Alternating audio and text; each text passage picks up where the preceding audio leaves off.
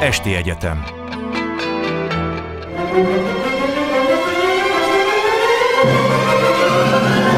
A világ urai Merre rángatják a világ szekerét a hatalmasok? Szénási Sándor műsora Jó estét kívánok! Mai vendégünk Újházi Lóránt, a Nemzeti Közszolgálati Egyetem tudományos főmunkatársa. Jó estét önnek is! Jó estét kívánok, tisztettel köszöntöm a kedves rádió hallgatókat. Az egyház szerepéről szeretnék beszélgetni az ukrajnai háborúban is értelemszerűen, ugye ez az orosz ortodox egyházat jelenti. Ukrajnában meg kettőt, mert 2018-ban kivált az Ukrajna ortodox egyház, abból az egyházból, ami korábban a moszkvai patriarchátushoz tartozott, tulajdonképpen már a szovjet időkben is, ha jól tudom, így volt. És van az úgynevezett ukrán ortodox egyház, amely még egyelőre Moszkva hű, de ott is kezdődnek furcsa változások, majd erről beszélünk egy kicsit. Mi mostanában azonban az oroszországi ortodoxiával kapcsolatban elég lehangoló hírek jöttek, tehát az elég ritka, amikor a Kirill Patriárka mondjuk megáld egy fegyvert, ami egyébként a sátán fegyvere nevet viseli, és hát ezzel is bizonyítja elkülön, elkötelezettségét a politika vagy a kormány mellett. Ez tulajdonképpen mióta van így, mondjuk a rendszerváltás után? Én, én azt gondolom, hogy legelőször is egy alapvető disztinkciót kell tennünk, hogy nyilván a kedves rádióhallgatókat is, meg különösen azokat, akik egyházi kérdésekben, meg a felekezeti kérdésekben nem annyira jártasak. Tehát ugye mi azért hozzászoktunk Nyugat-Európába, vagy Európára, mondjuk azt azon a részén, ahol mi is tartozunk, hogy azért kialakult a hosszú évtizedek, évszázadok, sőt, hogy mondhatjuk majdnem, hogy évezredek, inkább évszázadok alatt egy olyan államfejlődésen ment keresztül a, a, a mondjuk ugye a nyugat-európai régió, ahol az állam és az egyház szétválasztásra került. Ugye ez nem ment egyik napról a másikra, sőt, hát ugye azt mondhatjuk, hogy nem is ment nélkül, sőt, hát igazából ez a képlet, amit most a keleti térfélen látunk, és akkor majd átélek Oroszországba és Ukrajnára, amikor az, amikor az ortodox egyházak erősen támogatják a politikai irányvonalat, ez nem volt ismeretlen nyugaton sem, csak ugye mi már egy egészen más kultúrában nőttünk fel, másképp szocializálódtunk, és megszoktuk, hogy hát azért fő szabály szerint, van kivétel természetesen, de az egyház nem szól bele az államnak az ügyeibe, az állam is tiszteletben tartja azért az, az egyháznak mondjuk így a szuverenitását az országban, és hát ugye keleten, és most jönnek a hírek, hiszen a háború kapcsán ezek felerősödtek, de ez mindig is így volt, látjuk azt, hogy a, az orosz ortodox egyház, de ez igaz az ukrán ortodox egyházra is, erőteljesen beleszólnak, támogatnak olyan célkitűzéseket, amelyek alapvetően politikaiak, sőt azt mondom, hogy katonaiak is. Ugye ha, ha Moszkva oldaláról nézem, és a moszkvai pátriárkátus oldaláról nézem, tehát ahogy említettem, ez egyrészt ez az úgynevezett régi fogalommal írva a cezaropapizmus, tehát nagyon messzire megy vissza, tehát majdnem a kereszténységnek az első évszázadaira, hogy az állam és az egyház, a császárság és a, a, a, a főpapi hatalom az közös célokat próbál megvalósítani. Tehát, hogy most pedig hát Moszkva felől nézve a moszkvai pátriárkátusnak van egy célja, és ez a cél nagyon-nagyon egyszerű. Ő abban hisz, hogy az az ukrajnai terület és az ukrán ortodox egyház az egy neki alárendelt közösség, az egy neki alárendelt egyházi hierarchiában neki alárendelt ortodox közösség, a moszkvai politika pedig abban hisz, hogy Ukrajna, hát ha nem is azt mondom, hogy nem egy független ország, bár ez is elhangzik ugye az elmúlt évek, elmúlt hónapokban sokszor, hogy igen, ilyen ország sose létezett, és hogy, hogy igazából a függetlenségét is megkérdőjelezik, de egyfajta szupremáciát Moszkva, a moszkvai hatalom magának vindikál, és ugyanezt a hatalmat, ugyanezt a szupremáciát pedig a moszkvai ortodox egyház is vindikálja magának az egyház, egyházi vonatkozásban. De hát Nagyon ez... egyszerű és Igen. logikus, hogy logikus, hogy egymásra talál egyház és állam, Kirill és Putyin, tehát az elnök és a, és a, a pátriárka, így közös, de has, nagyon hasonló deklaráció.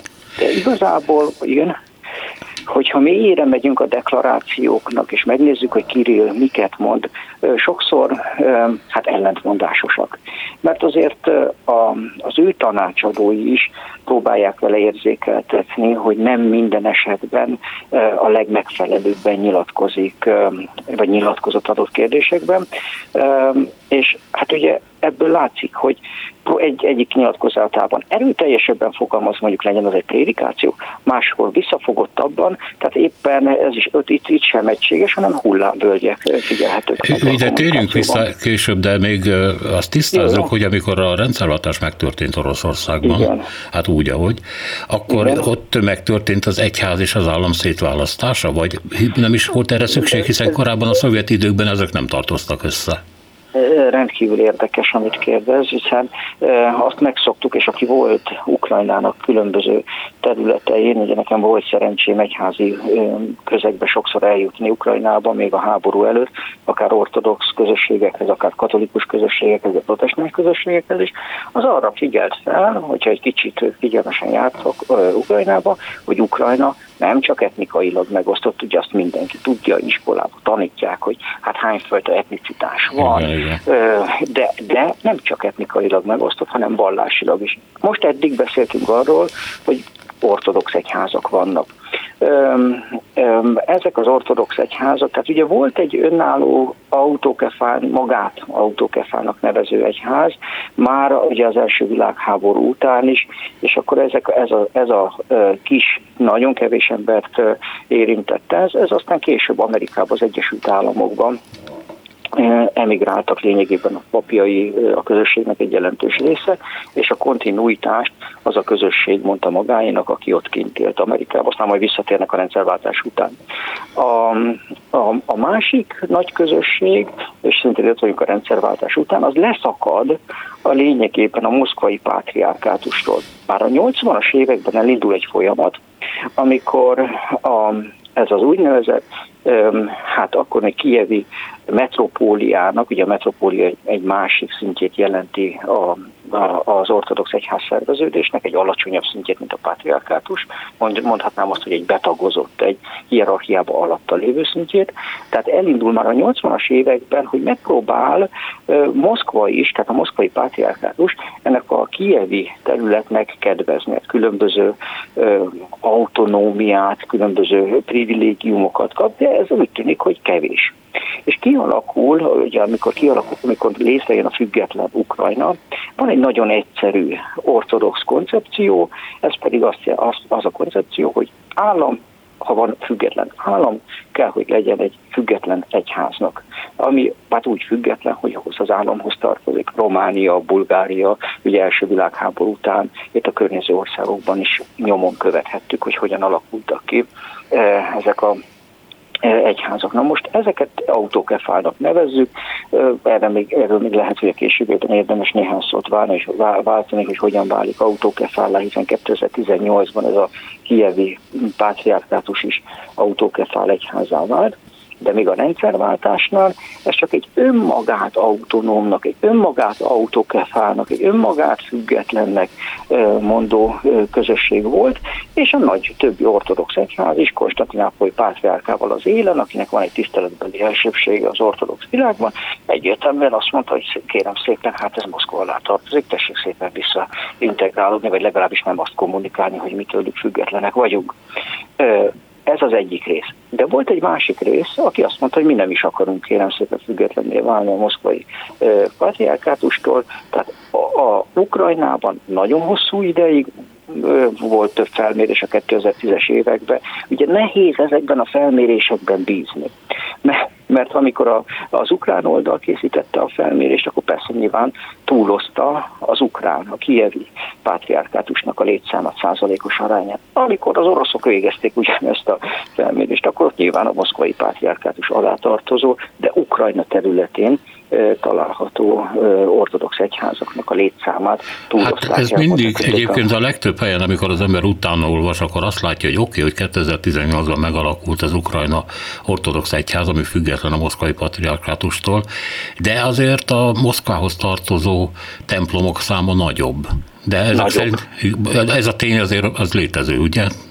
hogy ne, hát ez nagyon hosszú ideig, sőt, hát ugye, na most azt is látni kell, hogy ahogy előbb említettem, hogy van egy hullámzás, ugye a Kirill Pátriárkának a kommunikációjában, ilyen hasonló hullámzások nagyon az ortodox világban egyre másra megfigyelhetőek voltak, hogy hát attól függően, hogy milyen kormányzat volt Ukrajnában hatalmon, ezek a, az éppen aktuális kormányzati erők azt az ortodox egyházat támogatták jobban, amelyik, amelyikhez politikailag, ha orosz barát volt a kormányzat, hát akkor nyilván a moszkvai pátriárkátus alá tartozó ukrán egyházakat, egyházat támogatták, hogyha éppen egy, egy Moszkva ellenes, vagy EU mondjuk így, hát, idézőjel egy EU párti kormányzat volt, akkor meg mindig a saját úgynevezett autók autók, kvázi EU autók, mert ezek nem, volt, nem volt akkor még autók. Igen, tehát Poroshenko elnök idejében, aki ugye Európa párti volt, jött létre a független egyház. Így van, és hát ugye mindig volt egy hullám, hogy éppen milyen vezetőség volt, de hogy tegyem azt is hozzá, hogy regionálisan is van egy ilyen, hogy van, ahol az orosz ortodox egyház az erősebb, van, ahol az ukrán ortodox, vagy mondjuk így, hogy a kievi pátriárkátus, vagy a moszkvai pátriárkátusnak a kievi, tehát vagy a ukrán területeken található egyházai az erősebbek. Most még annyit azért fontos szerintem megegyezni, hogy Ugye beszélünk itt ezekről az ortodox egyházakról, és nyilván itt nagyon sokat számít az, hogy éppen milyen anyagi támogatást kapnak. Elmegyünk Ukrajnába, látjuk, hogy gomba, gomba módra szaporodtak egy időben, ahol alapvetően nem is voltak ortodox közösségek, tehát ahol dominánsabbak voltak még a katolikus közösségek, ott is ugye építették az ortodox templomokat, mennyi a papi, mennyi papi hivatás van, mennyi a mozgósító erő, ez regionálisan is eltér. Illetve hát így nem mejtettünk szót a egyéb egyházakról. Tehát itt nem csak arról van szó, hogy van ez a két nagy ortodox közösség, ami persze most a háborúban nyilván reflektorfénybe került, és nagyon érdekes, hogyha megnézzük, hogy mit kommunikál akár az egyik, akár a másik, mondjuk így, hogy a felső papság. Ott sem egységesek egészen nap, a mai napig. A, hanem vannak katolikus közösségek is. Van egy nagyon erős görög katolikus közösség, amit nem szabad zárójelbe tenni, hiszen ott, ott ezeknek a többsége ukrán. Uh-huh. Méghozzá ukrán, mondanám így, hogy, a, hogy ez az, amiről ugye szoktak beszélni arról, hogy hát vannak a szélsőségesek Ukrajnában, nacionalisták Ukrajnában, ugye ez főleg a, a, az orosz párti, vagy a Moszkva és a mondjuk így, hogy az ő kommunikációjukat átvevő oldal szokta hozni, hogy, hogy a, a nacionalisták, ukrán nacionalisták, hát éppen ezek a görög katolikus közösségekből kerültek ki nagyon-nagyon sokan, akik ezt az ukrán nacionalista vagy szélsőségesebb irányzatokat képviselnek. Tegyük hozzá, hogy a görög katolikusok hogy elismerik a pápa főségét, ez a nagy különbség az ortodoxiához képest. Igen, igen, igen, és hát ugye itt bejön egy olyan tényező, hogy az egy valamit nem szabad elfelejteni. Itt arról beszélgetünk, hogy autókefál egy házat. Ugye az autókefál az azt jelenti Moszkva és Kiev esetében, hogy hát egy meglehetősen nagy autonómiával és az ortodox világban egy meglehetősen nagy függetlenséggel rendelkező saját vezetővel, egy etnicitáshoz, egy ország határhoz, nemzethez igazodó keresztény közösségről van szó, nem így a katolikus egyház esetében. Ugye a görög katolikusok, ahogy ön is említette, elismerik a pápának az elsőbségét. Van egy-két kisebb teológiai kérdés is, eltér az ortodox, illetve eltér a görög katolikus, de mondom azt, hogy ezek annyira marginálisak ma már a 21. században, szembe azzal, ami mondjuk az első évszázadban kiváltott nagyon sok szakadást és templomrombolást és embereknek a halálát. Ma már ezek marginális jelentőségűek, viszont az nem marginális jelentőségű, hogy a Vatikán, tehát az apostoli szentszék a nemzetközi jog szuverén alanyaként óriási mozgósító erővel rendelkezik. Hát mit kommunikál a pápa? Nézzük meg. A pápának a kommunikációja az ukrán-orosz konfliktusban teljesen egyértelmű, tehát egy, mondhatnám azt, hogy százszázalékos bevetéssel vagy válvetve az ukrán, az ukrán érdekek mellett. Volt egy megingás a pápának, aki azt mondta, hogy az ukránok is tehetnek a dologért, aztán helyesbített később. Így van, Igen. így van, helyesbített persze. De miért? Hát azért, mert az az előbb említett, és amiről nagyon keveset beszélnek. Tehát mindig arról, ha megjelennek tanulmányok, én értem, hogy miért. Hát persze, hát a legbefolyásosabbak azok a moszkvai pátriárkátus Kirillék, meg a, a, a, az ukrán, a kievi pátriárkátus, de, de a görög katolikusokon keresztül a pápa nagyon komoly információs csatornákkal rendelkezik, és ugye ezek a görög katolikus közösségek nagyon komoly hatást tudnak gyakorolni a pápára, a pápa környezetére. És hagyd tegyem hozzá, hogy jelenleg a, az ukrán ortod, ukrán görög katolikus közösségben nagyon sokan vannak olyanok, akik Rómába végeztek, jó diplomáciai, jó összeköttetésekkel kapcsolatban rendelkeznek, szokták is mondani, hogy hát néha, még most bocsánat, hogy ezt mondom, saját érdeküknek megfelelően egy kicsit félre is tájékoztatják a szentszéket és a pápát. Még a pápai követtel, ugye Kievben van pápai követ, még a Kiev, kievi pápai követtel szemben is mást tényeket, mást kommunikálnak. Mire gondol? A, Mi az, amit, amit megmásítottak? Kicsit vagy nagyon? Igen, most itt nem kifejezetten a háborúra gondolok, hanem úgy ez egy konstans folyamat volt, hogy a görög katolikusok megpróbáltak, görög katolikus egyház megpróbált nagyon komoly pozíciókat szerezni, ukrán görög katolikus egyházról beszélek, a Szentszéknek keleti intézeten keresztül és nagyon sok, nagyon sok növendéket küldtek ki tanulni a keleti intézetbe az egyház szervezet, egyház struktúra kialakításánál, és ezt miért mondom? Azért, mert nem csak egyedül vannak görög katolikusok, de hanem vannak más rítusúak is a, a, a régióban. Ukrajnában. Ott vannak a latinok, igaz, hogy sokkal kisebb számban lengyelek, magyarok, akiknek voltak adott esetben, most mondok konkrét példákat, ingatlan igényeik. Tehát sokszor nem, nem óriási nagy stratégiai kérdésekről van szó, hmm. hanem bagatel, napi szintű, anyagi kérdéseket, ingatlan ügyeket, finanszírozási kérdéseket, ja, területekről. És a vége az lett, a vége az lett legtöbb esetben, hogy a pápát, és ez már igazából 16. Benedeknél is így volt, második János Pálnál is így volt, és Ferenc pápánál is így van, hogy nagyon erős befolyásoló képességekkel rendelkeznek.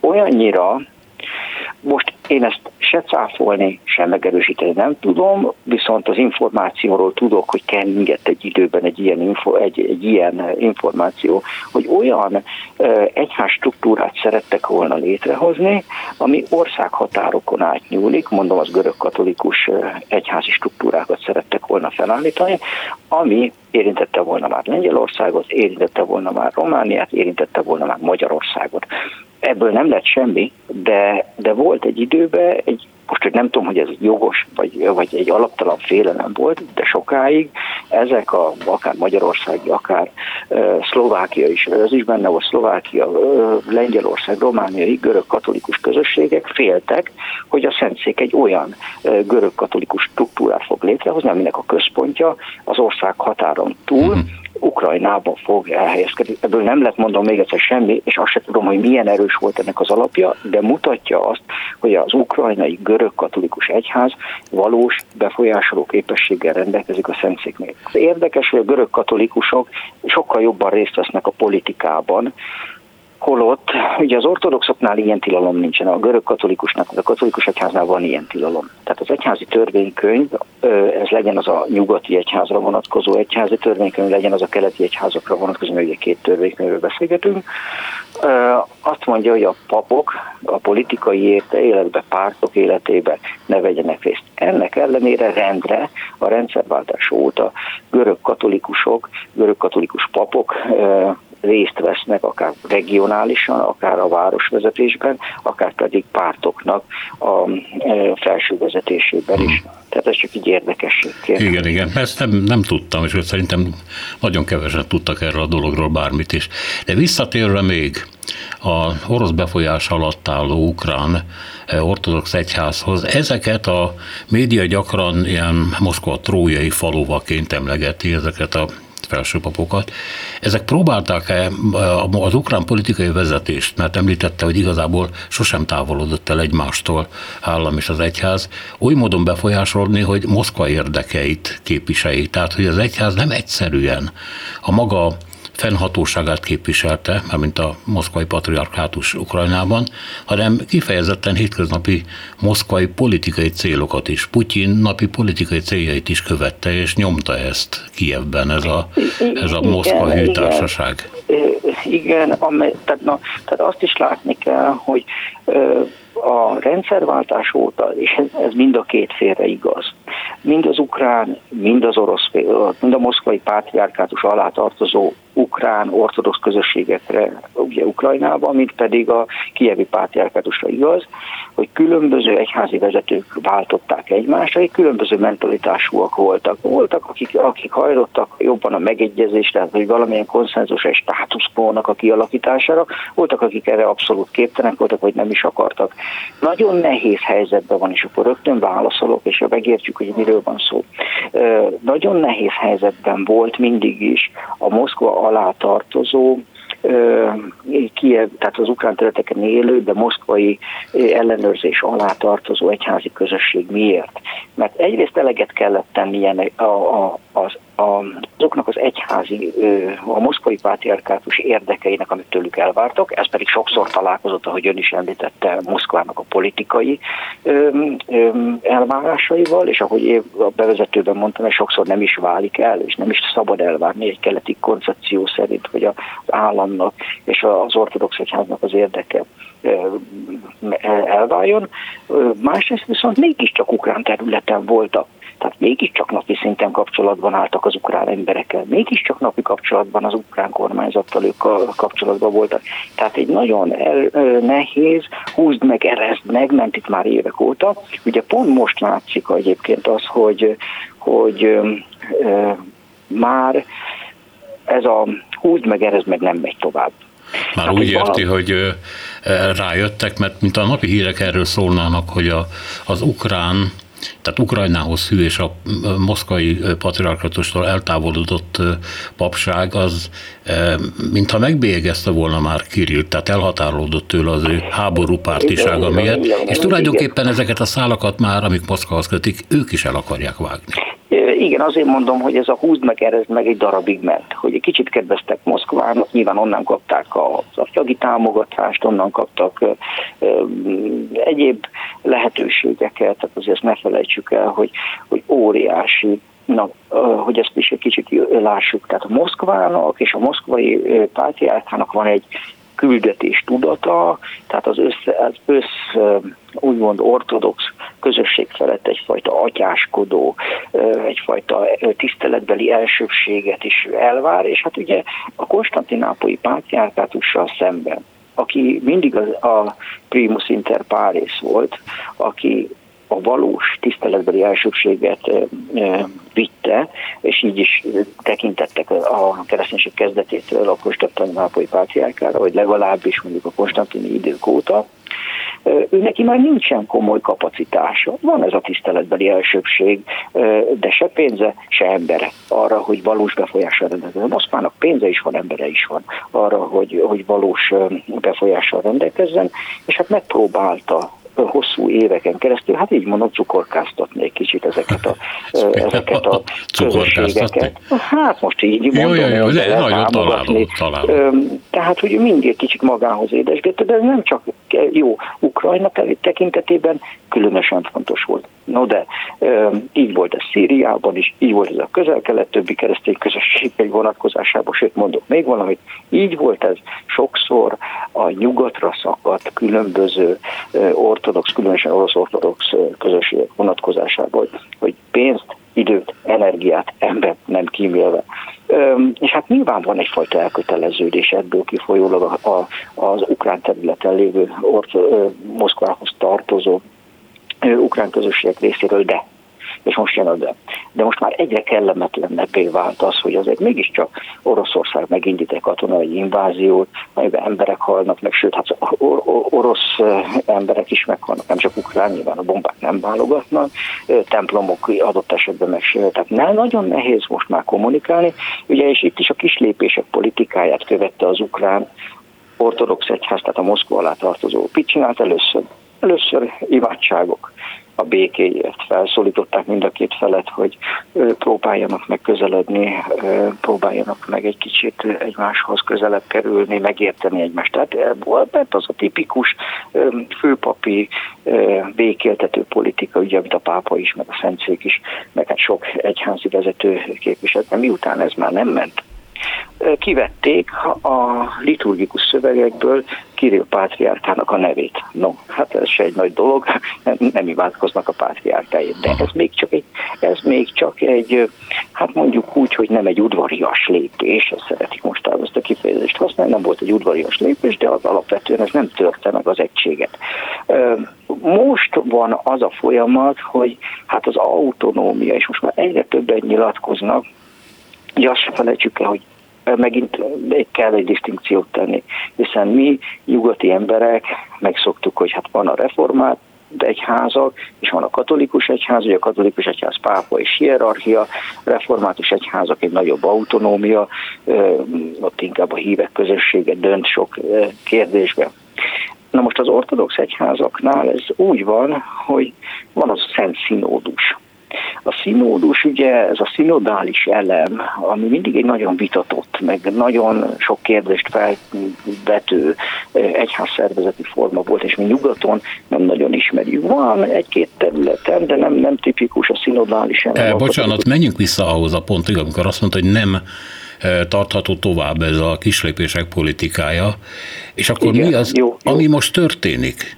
Az mi? Ez Igen. egy elszakadás, illetve a elszakadás után kezdődik egy közeledés az Ukrajna ortodox egyházhoz? Igen, igen, igen. És ugye azért abból a szempontból lenne érdekes a színódus, mert nem egy ember dönt hanem, hanem a Szent Színódusnak van ezekben a, a kérdésekben nagy szerepe. Ugye a Színódus, ez egy közösség, a helyi, a lokál, regionális, vagy akik ott vannak püspökök, egy pátriárkátus alá tartozó, vagy egy metropoli, ez esetben ugye metropólia alá tartozó püspökök közössége.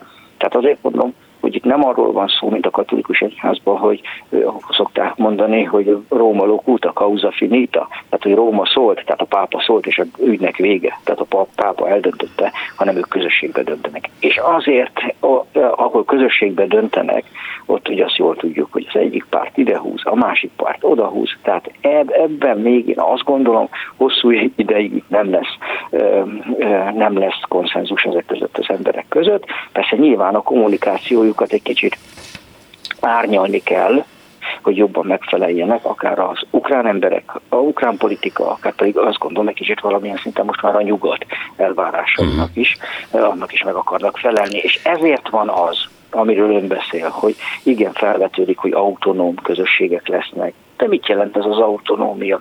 Ugye ezt a kifejezést az ortodox egyház az autokefáliával fejezi ki. Nem autókefáliáról beszélnek, hanem autonómiáról.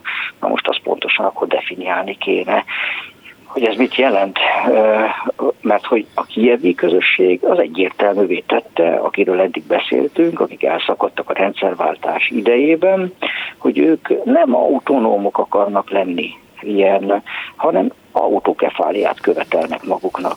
És hát így el is jött az az idő, 2018, amikor, hát most én nem akarom a háttérinformációkat itt, mert ugye sok mindent írtak, elemzések születtek erről a 2018-as hirtelen pálfordulatról, amit a, a, a Konstantin Nápolyi pátriárka produkált, hogy ez miért történt, hogy eddig mindig elutasította a kieviek kérését, és akkor hirtelen, ugye sokan feltételezik az amerikai befolyást rábeszélést, hogy mondjuk így, hogy most ez a rábeszélés mit jelent, itt különböző koncepciók vannak, én most nem akarok Én ne is menjünk ebbe, mert ez túlságosan Igen. bonyolult lesz kívülről. Tehát Igen. az egy egyértelmű dolog volt 2018-ban, ha jól értem. Van, most meg, van, most meg a Moszkvához tartozók még nem döntötték el, hogy igazából végleg el akarnak-e szakadni. Így van. Hiszen Onufri metropolita, aki vezeti ugye ezt az egyházat, az az orosz ortodox egyház színódusának, amiről ön beszélt az előbb, a tagja, még most is. Erről van szó. Csak hogy van itt még egy dolog. Február 24-e után, amikor az oroszok megindították a ezt a hódító háborút, akkor én azt olvastam, lehet, hogy ebben is nagyon sok fake news van, hogy 400 egyház közösség csatlakozott az új egyházhoz, tehát a 2018-ashoz, mintha a hívek elkezdtek volna átvándorolni az mhm, ukrán félhez. Ebben van igazság? No, persze, hogy van, de ezzel nem szabad meglepődni. A rendszerváltás óta ez megy a rendszerváltás óta hol ide tartozik egy egyházközség, vagy egy, egy, egy, egy, igen, tehát hol oda tartozik. Tehát nem úgy van, és megint azért nagyon fontos, hogy kilépjünk a saját megszokott koncepciónkból, amit az egyházakról gondolunk, mert gondolja el, hogy holnaptól most a belvárosi templomba kikiáltanák, hogy akkor az nem ide tartozik, hanem máshol, hát persze, hogy nem megy. Na, nem így van Ukrajnában. Ott uh, rendre váltogatták, sokszor maguk a hívek sem tudták, hogy milyen templom templomba járnak. Tényleg nem tudták, hogy most ez a, a kievi pátriárkátushoz tartozik. Kívülről nem is látszik, tehát nagyon kevés.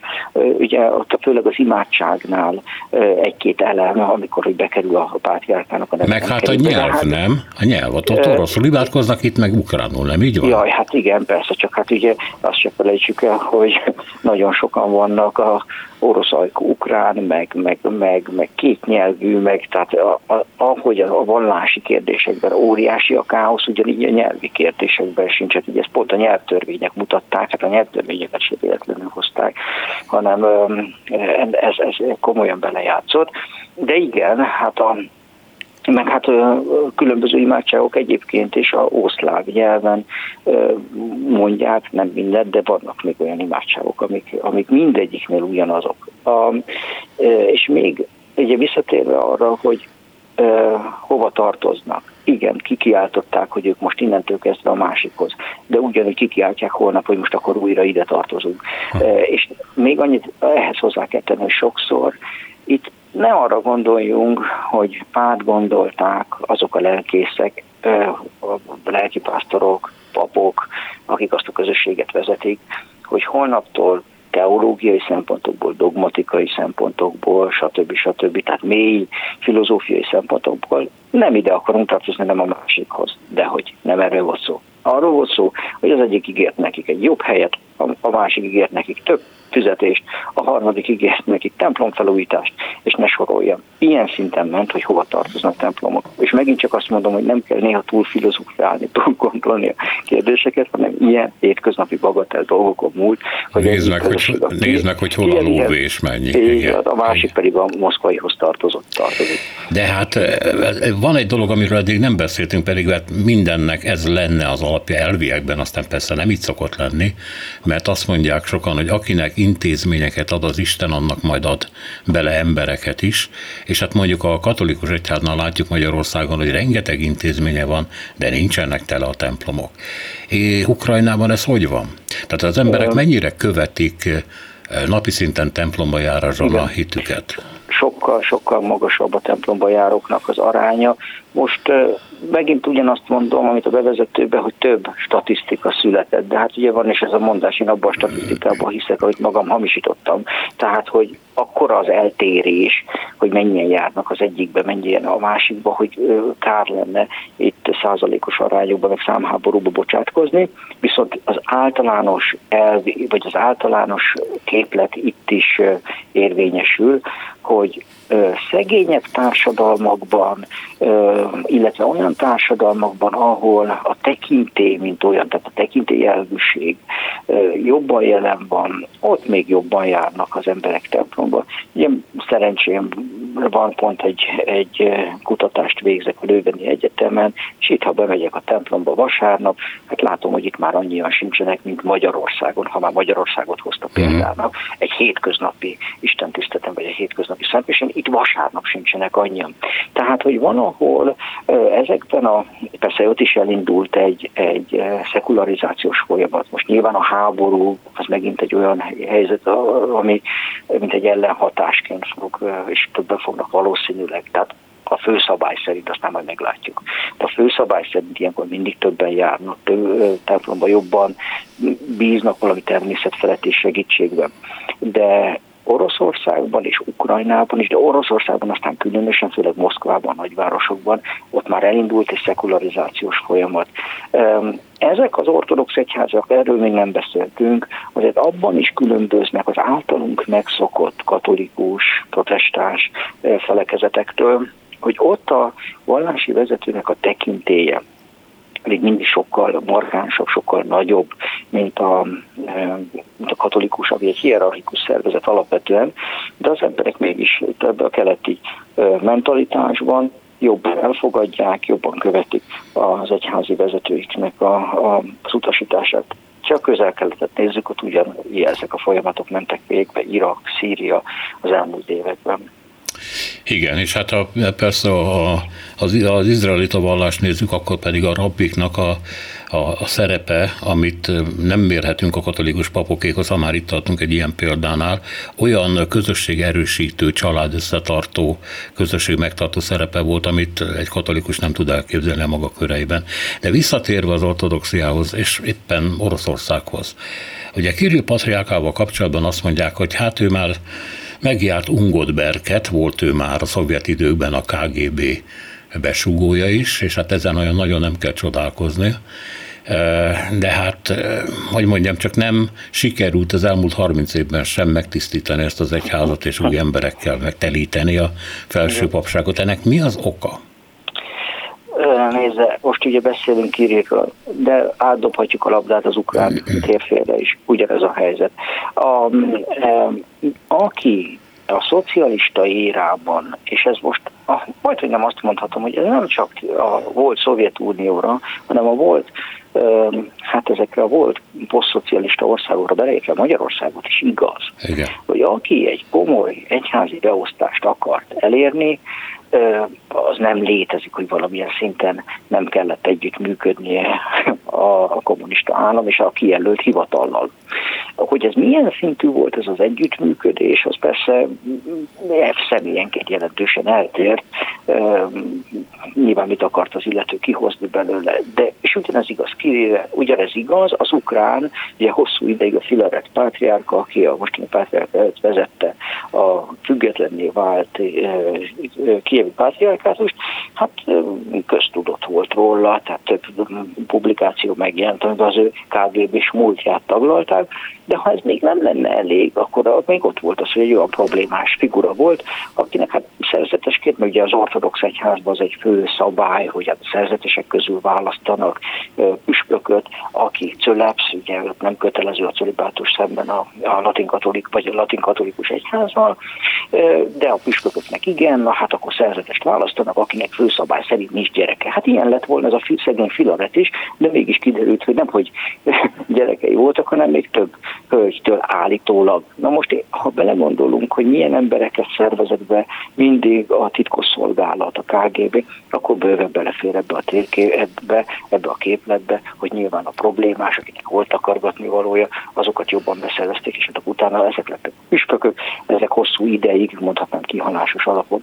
De még azt is hozzá lehet tenni, hogy az államegyház sajátos viszonya miatt eleve szorosabb KGB utott szervezetei, FSB és, és társai, val, a, akár az ukrán térfélen, akár az orosz térfélen az együttműködés, mondom, ilyen állami szervezetekkel nem meglepő, hogyha felhasználják akár hírszerzésre, de jelentek meg olyan tanulmányok, ha már Ukrajnáról van szó, amelyekben azt taglalták, hogy hát a katolikus egyház a, a lengyel katolikusok, akik áttelepettek a rendszerváltás után azokra Lemberg és Lib környékére, ami annak idején lengyel területek voltak, és ott lengyel plébániákat újra alapítottak, hogy azok is végeztek állítólag a lengyel államnak és a lengyel hírszerzésnek bizonyos feladatokat. Most vagy, vagy igaz, vagy nem igaz, ezt se cáfolni, se alátámasztani nem tudom, de az tény, hogy ilyen jellegű tanulmányok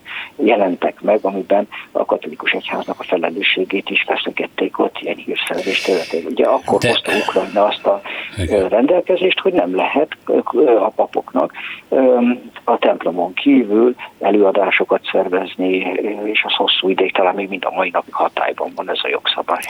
De amit mond, abból az következik, hogy az államnak mindig primátusa volt az egyház fölött, mert az ezek szerint, hogy ki legyen egy, egy egyháznak a vezetője, vagy az első vonalbeli ugye gárdája, azt az, azt az állam mondta meg.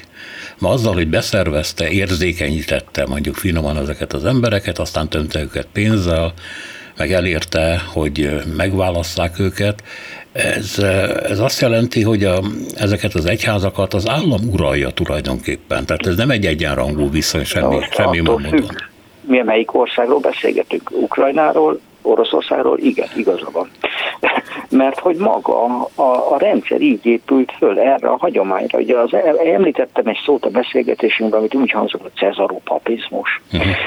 Ez egy régi kifejezés, ugye, amikor a, átkerül ugye, a a, a Róma, mint, mint közigazgatási vagy államigazgatási központ megszűnik, akkor ugye a keleti régióban ott úgy alakul ki az állam és az egyház kapcsolata, hogy igen, a császár nagyon nagy kedvezményeket ad az egyháznak, de cserébe nagyon sok mindent elvár, többek között az önök ön által említett kinevezési jogokat.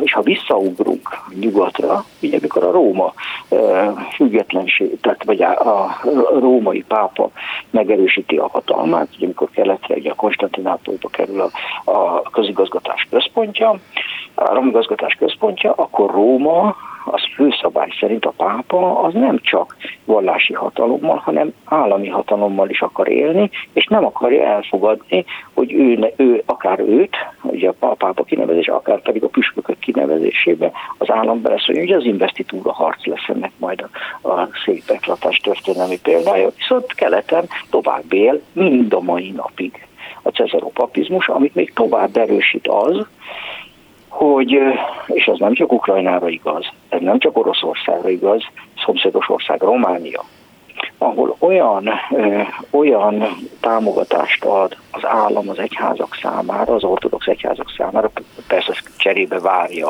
az ideológiai támogatást, ö, amivel egyrészt le is kötelezi annyira az egyházat, hogy Nyilván ilyen szoros együttműködés akkor képzelhető el, ha én megmondom azt, hogy XYZ közül legyen a következő hmm. metropolita, a következő pátriárka, a következő püspök. Nagyon mélyen beleszólnak. Sőt, olvastam egy elemzést, megint azt mondom, hogy nyilván ehhez utána kell járni, nem csak a könyvekből, hanem oda kell menni és tapasztalni, hogy ez tényleg így van, vagy nem, hogy komolyabb plébániák is, tehát komolyabb templomok is, parókiák is, a való kinevezés is, mind a mai napig, akár Oroszország, akár Ukrajna, ott azért az, azokon, ha nem is direkt, de indirekt módon az államra rajta tartja a kezét. Ez a együttműködés az állammal, mint említettem ennek a beszélgetésnek az elején, azért jár furcsa momentumokkal, amikor Kirill Patriárka megáldja a Sátán nevű orosz rakétát, de erre ugye van egy magyarázat, hogy a, nem csak a, a küldetés tudat ilyen elvi és vallási jelleggel létezik Kirill Patriárka fejében, meg az ő egyházában, hanem ez komolyan párosul a, egy mély orosz nacionalizmussal. Más, másképpen ugyanis ezt a, ezt a fegyvert nem lehet megáldani. Csak Így úgy, van. hogy orosz. Az a lényeg, nem vagy sátán. Az a lényeg, hogy orosz, a miénk. Igen. És ez a nacionalizmus, ez elég fura egy olyan keresztény egyháznál, amelyik azért megpróbálja magát hát, hogy mondjam, csak világ, a világban elhelyezni, és, és befolyásolni, hogy ön mondta, más nemzetiségű ortodox közösségeket is, bolgárt, vagy románt, vagy ukránt, és így tovább.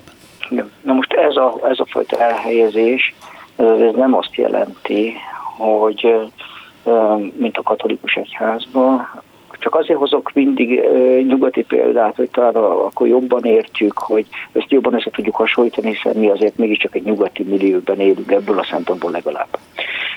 Hogy, hogy azért a pápa arról beszél, Ferenc pápa, hogy nincs igazságos háború, csak a béke lehet igazságos. Ezek nagyon mély gondolatok, amik megváltoztatják most a, több ezer éves igazságos háborúról szóló keresztény etikát, ami, amiről nagyon mély e, filozófia alakult ki, és e, a, a, az igazságos háború köré, de a pápa pont erről beszél, hiszen a katolikus egyház az mégiscsak egy univerzális, egy egyetemes, ott jelenik meg tényleg azt gondolom a legmarkánsabban az, amiről ön beszélt az egyetemesség, szemben ugye az ortodox egyházakkal, amiről hiába befolyást akar gyakorolni, azért mindig ahhoz az országhoz fog kötődni, és valami nagyon fontos, ha figyeltük Kirillnek a, a, a nyilatkozatait, akkor ő egy nagyon-nagyon fontos témát hozott elő.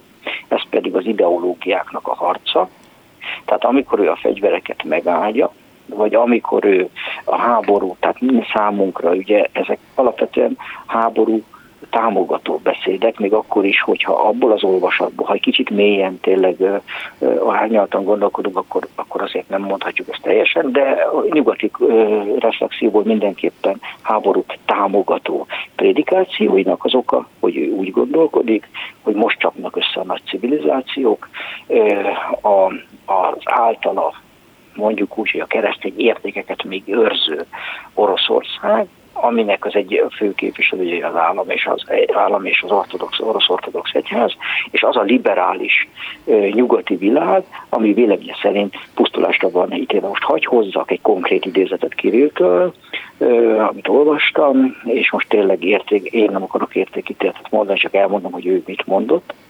Azt mondta, hogy most fog eldőlni az, hogy a most már nem is szó szerint idézem, de hogy most a, a szivárvány színű zászlók és a, meleg házasságok, nyilván nem én szépen fogalmazott, vagy pedig, vagy pedig azok az ősi keresztény értékek fognak a világban győzedelmeskedni, ez a háború erről szól. Tehát ő így állja meg ezeket a fegyvereket, hogy nem a, a háború és a halál, hanem a két ideológiának, a keresztény értékeknek, és annak a liberális által dekadensnek nevezett nyugatnak a háborúja, aminek sorsdöntő lesz az emberiség jövője szempontjából a végkimenetele. Hát ez pontosan ugyanaz, mint amit Putyin mond, vagy a Putyin ideológiai tanácsadói mondanak. Tehát egy semmi különbség nincs a kettő között. De mitől vallási? De, de, de mi, azt akartam kérdezni, azért a keresztény gondolat, keresztény gondolat azért mégiscsak létezik valahol, és az nem a háborúról szól. Tehát hol van Kirillből a kereszténység?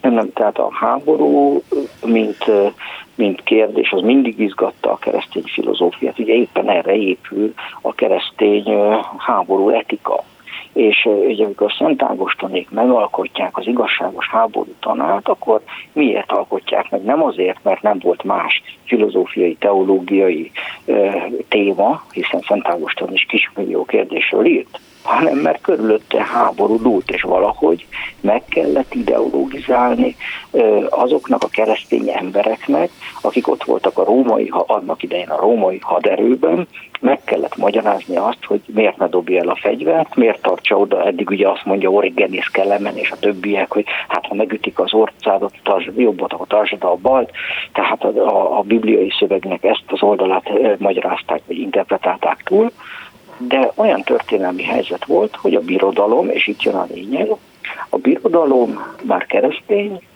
megszűnik a birodalom, megszűnik az egyház. És ezért Szent Ágostonét kidolgozzák. Na most rávetítve a mai korra. Mit jelent ez? Azt, hogy, hogy azoknak az orosz ortodox embereknek. Egyébként erről is érdemes lenne beszélni, hogy Oroszország sem kifejezetten csak ortodox, hanem vannak muszlim közösségek, jó, hát a, a, a katolikus... Igen, igen, de mi most maradjunk az ortodoxiánál, mert hogy ez, ez a gondolatmenet, ez most fontos, tehát, hogy a birodalom. Igen, tehát, ezeknek, ezeknek az embereknek, akik ott vannak, ezeknek valahogy, ezek vala, sok, sok esetben vallásos emberek, meg kell magyarázni azt, hogy mi igazából ez a háború. Most nekik nem lehet, nem lehet még politikai mély gazdasági, és lehetne sorolni mi mindent, nem? De az egyszerű interpretációját az egyház vezetőjének, az interpretációt az egyház vezetőjének a szájából megértik és elfogadják, főleg, hogyha egyszerű mondatokban és egyszerűen fogalmazzák. Hát ezt teszi Kirill, hogyha megnézzük ezeket a prédikációt. Putyin azt mondja, hogy azért, mert a mi orosz földünk. A Kirill azt mondja, hogy a mi orosz sátán nevű rakétánk. Tehát ehhez sem, hogy, hogy jön az Úr, hogy jön Jézus Mária, hiányzik ebből az egészből a, a háttér, amiért a, ami a Kirillt föntartja.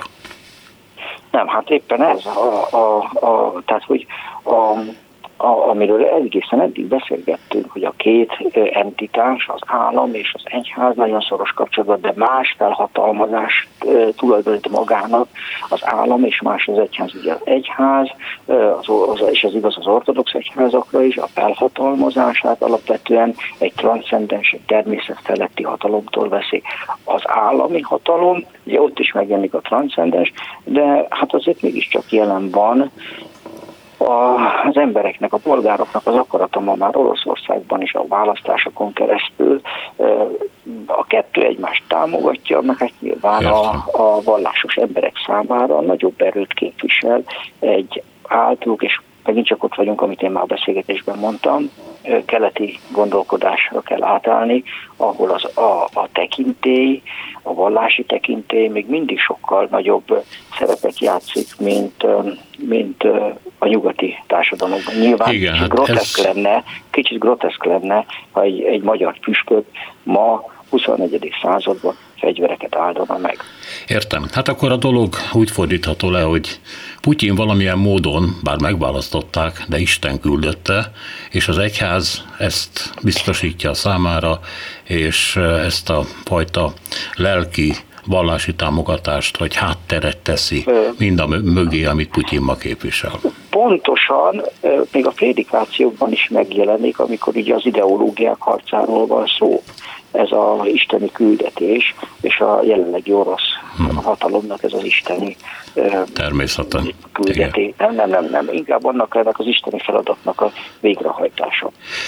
Köszönöm szépen, nagyon jó volt az a beszélgetés, szerintem rengeteg érdekes dolgot tartalmazott, amit nem tudtunk. Köszönöm, hogy itt volt velünk, további, további estét. Újházi Lóránt, a a Közszolgálati Egyetem tudományos főmunkatársa volt a vendégünk az elmúlt 51 percben. A műsor Selmec János szerkesztette, a műsorvezető Szénási Sándor volt. Minden jót!